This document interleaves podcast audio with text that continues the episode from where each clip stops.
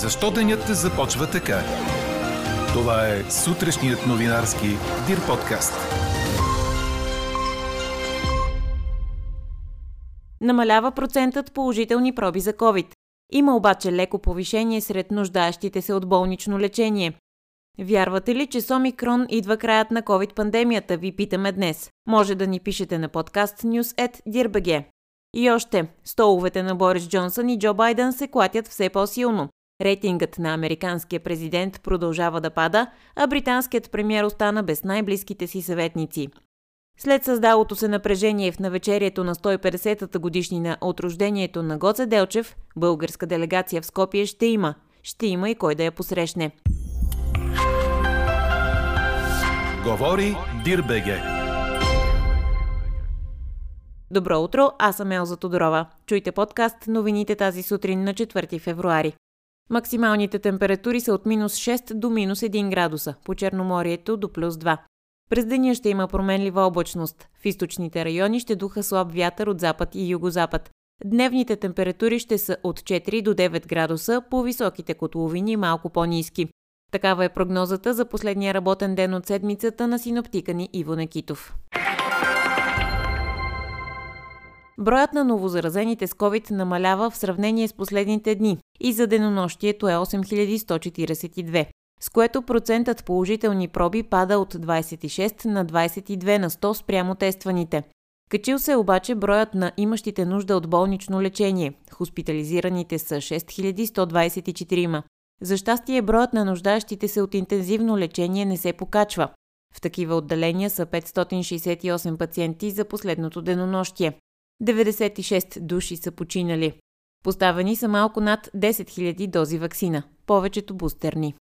Премьерът Кирил Петков с нощи коментира пред БНТ, че намира модела по който се следи за затягане или разхлабване на мерките, а именно процентът за ети интензивни легла, за работещ към момента. Той добави и, че правителството му води диалог с различни групи, така наречени антиваксари. По думите му, всяка от тях има различна мотивация да е против ваксините и има нужда от трибуна и да бъдат изслушани, за да не се капсулират и да стават агресивни. Премьерът коментира и, че намира за адекватна реакцията на здравния министр спрямо случая от Враца, при който жена издъхна пред регистратурата на спешното отделение. Вчера тялото на жената бе ексхумирано, а до седмица се очаква да е ясна причината за смъртта й.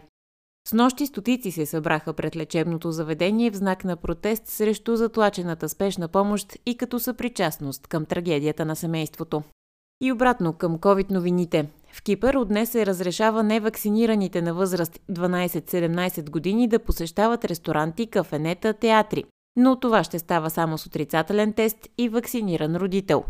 В Австрия пък се доближават до задължителната вакцинация, след като вчера законът бе гласуван в горната камера на австрийския парламент. За да влезе в сила, законът за задължителната вакцинация на лица над 18 години трябва да бъде подписан от президента Александър Ван дер Белен и да бъде обнародван. Това се очаква да стане до дни. А в Канада, където вече седмица продължават демонстрациите срещу задължителната вакцинация и други COVID мерки, Премьерът Джастин Трюдо каза, че за сега не се налага военен отговор на протеста. Началникът на полицията в Отава наскоро заяви, че са възможни всички варианти, в това число е включване на армията, за да бъде сложен край на демонстрацията. Близо 350 хиляди домове и предприятия останаха без ток в Съединените щати заради снежна буря, предаде Associated Press. Тя причини смъртоносно торнадо в Алабама, натрупа над 30 см сняг в части от Средния запад и доведе до прекъсване на електричеството в редица щати. Лошото време предизвика и транспортен хаос, като авиокомпаниите отмениха над 9000 полета, планирани за вчера и днес. Рейтингът на обществено доверие на американския президент Джо Байден продължава да пада, а сега е в най-низкото си ниво от встъпването му в длъжност, показва проучване, цитирано от Reuters. Според анкета на Reuters Ipsos, проведена на 2 и 3 февруари, 41% от пълнолетните американци одобряват представянето на Байден като президент, а 56% не го. Останалите участници нямат мнение. Този резултат се счита за опасен знак за демократите, които има риск да загубят контрол върху Конгреса на изборите през ноември. Разклатен е и столът на британския премьер Борис Джонсън. Четиримата от най-близките му сътрудници подадоха оставки, а финансовият му министр го разкритикува заради язвителна забележка към лидера на опозиционната лейбаристка партия. Трима от напусналите съветници бяха свързвани с сбирките по време на локдауни, в които обвиняват Джонсън, а четвърти напуска след думите му към Киер Страмър. Британският премьер обвини опозиционния лидер, че докато е бил начало на прокуратурата не е предприел наказателно преследване срещу ключов извършител на сексуални посегателства, което твърдение, освен че е невярно, разгневи и самишлениците на Джонсън, отбелязват световните агенции. Четете още в Дирбеге. Вратарят Мохамед Абугабал бе големият герой за Египет в полуфиналната среща от Купата на Африка срещу Камерун.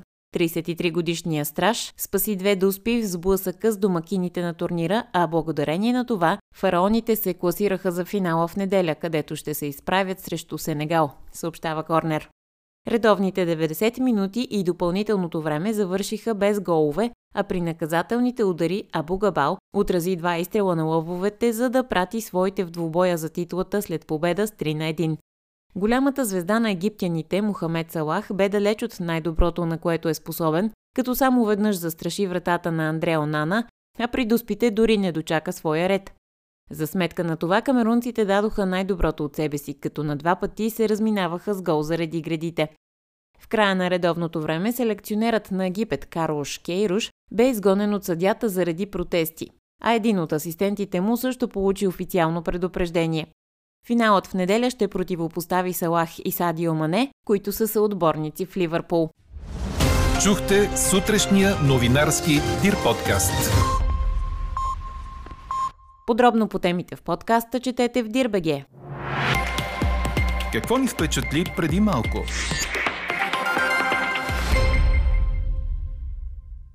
Навършват се 150 години от рождението на Гоце Делчев. Смятан за един от най-значимите български революционери, той е почитан като герой и в Северна Македония.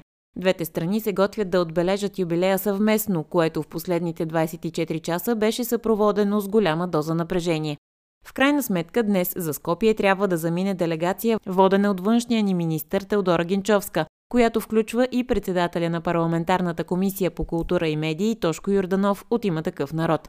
Македонският външен министр Бояр Османи, както и премиерът Димитър Ковачевски са в Брюксел, но от македонска страна трябва да присъства културният министр Бисера Костадинова Стайчевска. Вчера бяха изразени съмнения дали от македонска страна ще присъства необходимото политическо ниво при полагането на венец от българската делегация.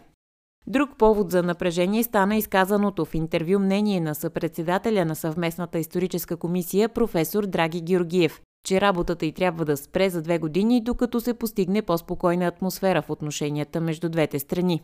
Българското и северно-македонското външни министерства обаче излязоха с общо становище, което гласи, че публично изразеното мнение на историка не променя факта, че работата на съвместната комисия продължава да е от основно значение за развитието на двустранните отношения.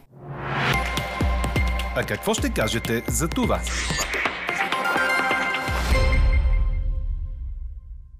От Световната здравна организация очакват до месец март 60 на 100 от европейците да се заразят с варианта Омикрон. След отихването на вълната се очаква да има глобален имунитет.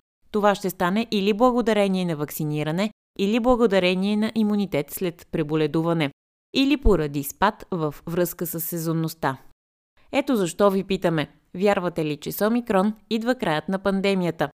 Гласувайте и коментирайте по темата в страницата на подкаста. Най-интересните ваши мнения ще цитираме в обедния ни подкаст в 12. Слушайте още, гледайте повече и четете всичко в Дирбеге.